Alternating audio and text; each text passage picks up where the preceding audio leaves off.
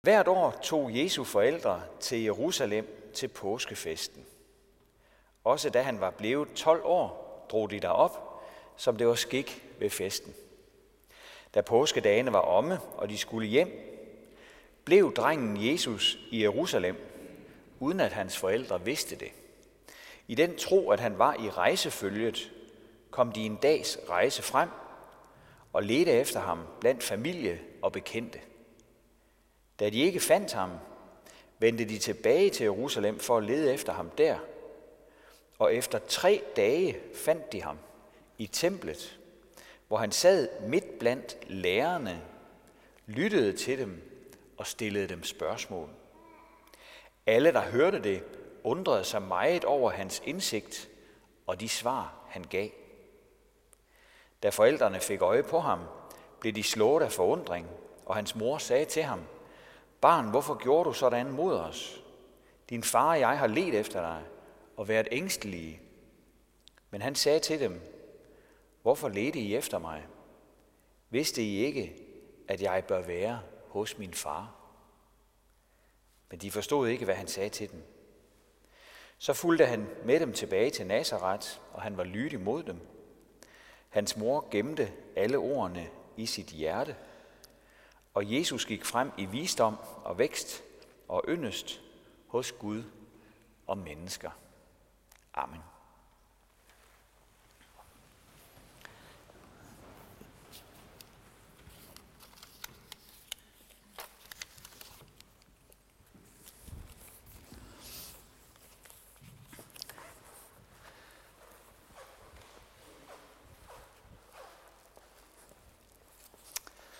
Vi skal bede en bøn sammen.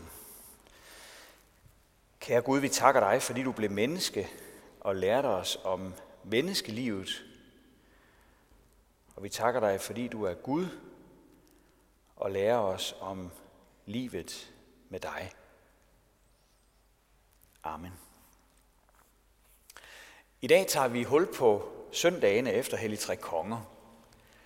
De søndage, de kredser omkring det her med, hvem Jesus er, der blev født i julen. Og det begynder han at vise os i de begivenheder, som vi hører om i kirken for tiden. I dag er vi med ham og familien til påskefest i Jerusalem. Den tekst er faktisk noget helt særligt, for evangelierne fortæller ellers ikke rigtig noget om Jesu barndom. Efter juleevangeliet følger der nogle stikord om, at han og forældrene var i Egypten som flygtninge, og at de senere vendte tilbage fra deres eksil og slog sig ned i Nazaret.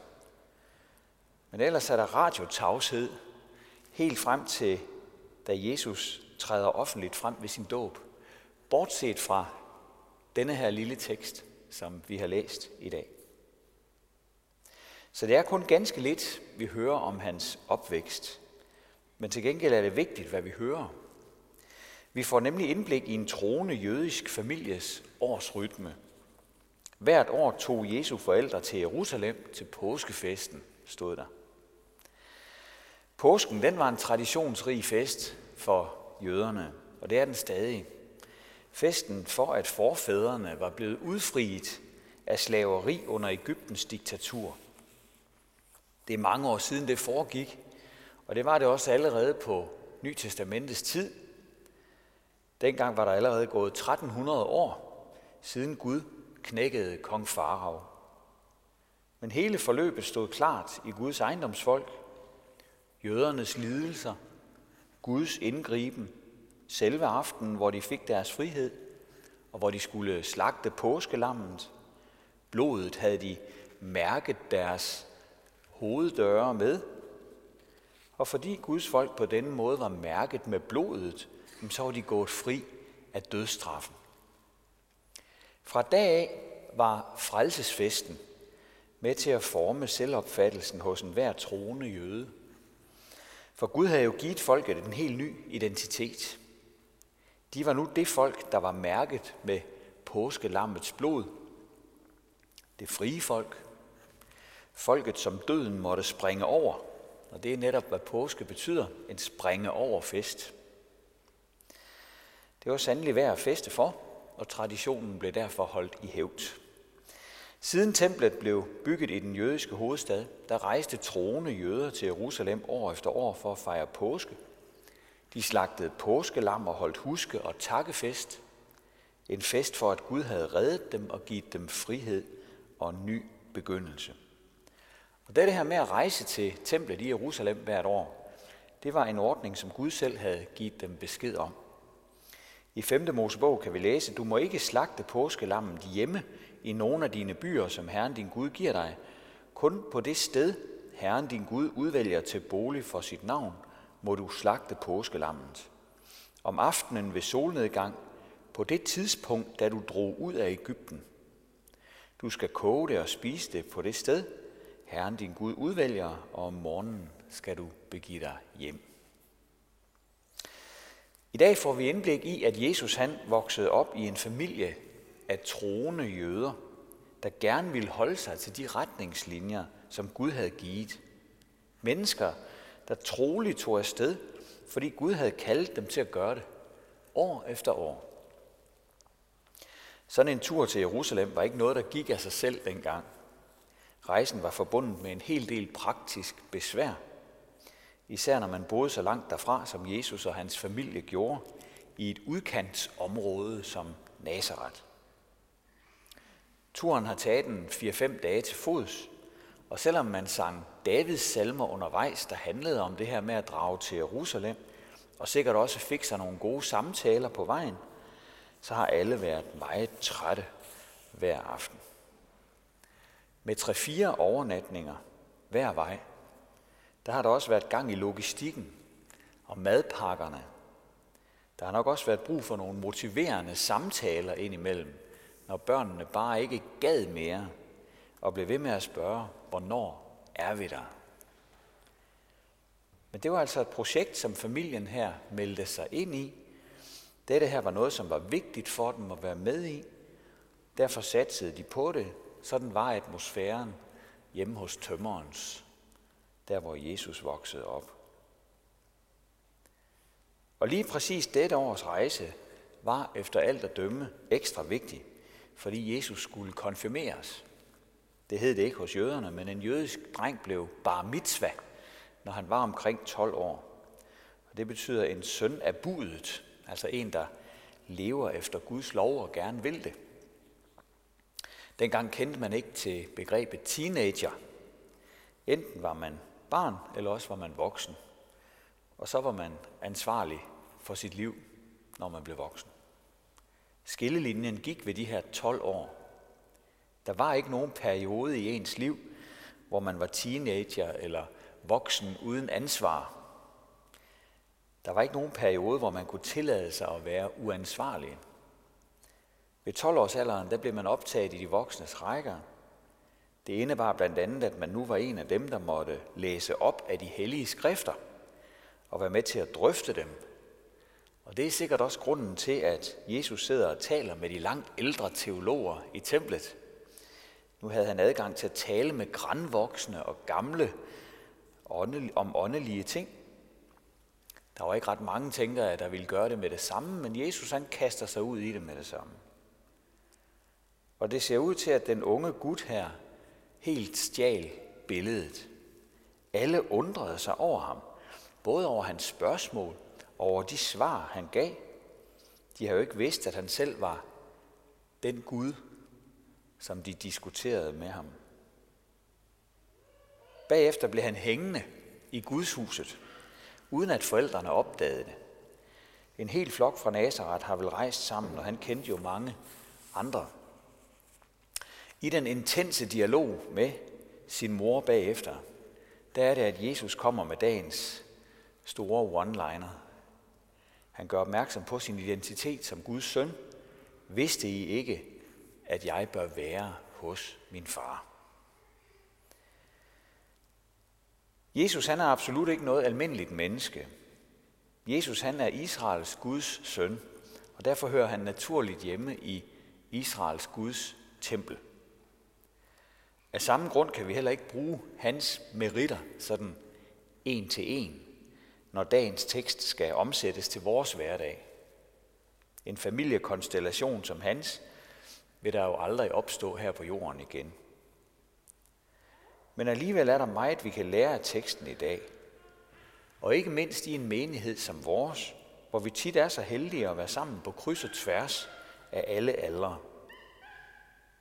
Der er også noget fint i teksten, som vi kan tage med ud i menighedens familier, i vores forsøg på at finde en god trospraksis. Det er der bare ikke nogen enkle opskrifter på, det ved vi godt. Men lad os prøve at standse lidt op ved det i dag, hvor teksten rører ved det. Den ene ting, som vi kunne tage fat i, det er betydningen af den gode vane. Det med at satse på tempelturen i gåseøjne, selvom den kræver både mas og madpakker og motiverende samtaler. Her kan vi lære af den jødiske stædighed i forhold til vores egen gudstjeneste. Søndag er en dag, der må satses på, hvis den skal holdes hellig. Det duer ikke, at vi lørdag aften går i seng, uden at vide, om vi skal i kirke næste dag. Her må vi simpelthen tage os selv i nakken. Gudstjenesten må vi satse på. Det handler jo ikke om en hobby. Det handler ikke om at få søndagen til at gå. Nej, det er selve festen for, at vi er blevet befriet af Gud fra diktaturet under djævlen selv. Gud har gjort store undere, så vi kan mødes på opstandelsens dag og holde huskefest og takkefest. Det er den store befrielse, som vi alle sammen, både store og små, har fået del i som kristne. Også vores påskelam er slagtet, nemlig Kristus. Og han, der har vundet over både djævlen og synden og døden, gør os til sine børn, når vi bliver døbt. Heri har vi hele vores identitet. Det var den ene ting. Den anden ting, som vi skal lægge mærke til, er det fælles ansvar for børn og unge.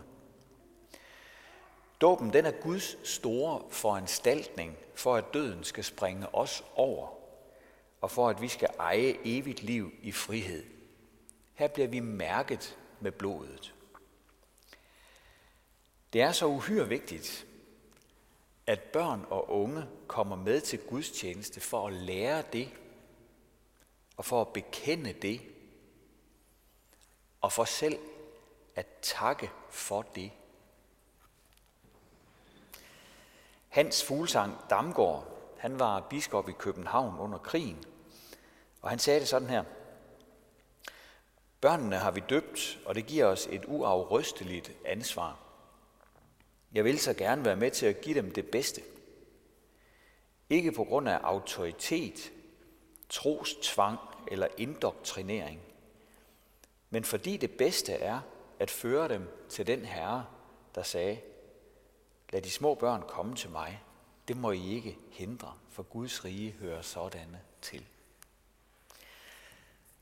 Sådan siger en kristen biskop, og sådan siger vi forhåbentlig også i vores menighed. Det er virkelig værd at satse madpakker, mas og motiverende samtaler på at få andre med. Ikke mindst børnene og de unge. For de er jo døbt til at være en del af templet. Guds folk er døbte og troende og bekendende mennesker. Kirken er et vigtigt sted, når de skal lære at være sønner og døtre, ikke af lovens bud, men af evangeliet. For det er jo hovedsagen for alle kristne, uanset alder. Vi skal lære at være i vores fars hus, i menighedens fællesskab. Ifølge apostlen Paulus skal de hellige udrustes til at gøre tjeneste, så Kristi legeme bygges op, indtil vi alle når frem til enheden i troen og i erkendelsen af Guds søn, til at være et fuldvoksent menneske, en vækst, som kan rumme Kristi fylde. Det er jo sjovt med kirken, for den er det eneste foretagende, hvor vi alle sammen er med på en børnebillet. Samtidig så er det meningen med gudstjenesten, at vi gennem den skal vokse op til mands og kvindes modenhed. Og her bør vi også tænke samværet med, som vi har uden for selve liturgien. Det er vigtigt at kunne vende åndelige ting med andre. Det er tit givende for unge kristne at komme til at tale med ældre kristne og omvendt. I Afrika er der et gammelt ordsprog, der siger, at det kræver en hel landsby at opdrage et barn. På samme måde kræver det vel en hel menighed at klæde en kristen på til livet. Og børn og unge med de gode spørgsmål og svar kan omvendt også få os andre til at tænke over noget, vi aldrig havde strejfet. Og så kan de udfordre os på vores magelighed, og når vi får en søvnig indstilling til et eller andet. Så pointen i dag, lad os bede for børn og unge. Lad os tage godt imod dem i kirken. Lad os have øje for børn og unge i vores menigheder. Som så ofte før, giver dagens tekst os altså både en stor gave og en stor opgave. Gaven, du og jeg har hjemme i Guds hus, uanset alder. Opgaven, vi har ansvar for os selv og hinanden, livet igennem, også for børn og unge. Det er så vigtigt, at vi må leve som Guds kære børn, så vi også kan sige hver især, jeg har hjemme i min fars hus. Amen.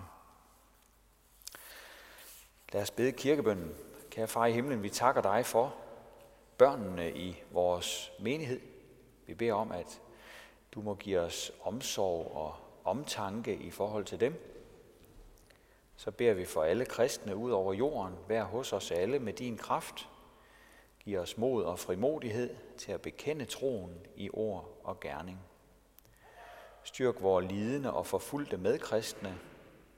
Vær nær hos vores venskabsmenighed i Mista i Egypten, og hold din hånd over vores kristne brødre og søstre verden over, som forfølges. Kald ledere frem, som kan skabe fred i de usikre lande. Vi beder for den danske kirke, forbarm dig over os. Send vækkelse og fornyelse ind over os. Hjælp os at holde fast ved dit ord, både når det er populært og når det ikke er. Giv dine tjenere at tale dit ord med fuld frimodighed. Væk menighederne og deres ledere med din ånd og kraft. Giv dem og os alle ære og frygt for dit ord. Vi beder for din menighed her hos os, for enhver i dette hus. Vi beder for konfirmanderne og deres familier, for menighedens arbejdsgrene. Lad der altid på dette sted findes en menighed, der vil lovsynge og tilbede dig, og stille sig til rådighed for dig blandt mennesker. Vi beder for alle, der forkynder evangeliet herhjemme og i udlandet. Send flere arbejdere ud til din høst, at mennesker må føres ind i dit lys. Vi beder for vort land Danmark, vi beder for dronning Margrethe og hendes familie, for vores politikere på Christiansborg og på Rådhuset, for domstolene, politiet, medierne og forsvaret.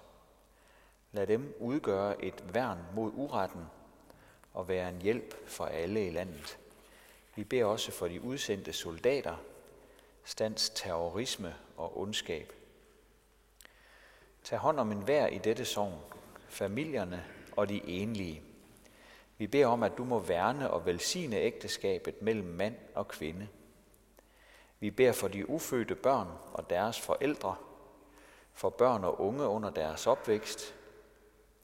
Vi beder for børnehaver og andre institutioner, for hjemmene og for dem, der er hjemløse. Forbarm dig over de fattige og over de rige, de tvivlende og anfægtede. Vi beder også for alle, som spotter og fornægter dig, at din kærlighed må nå dem.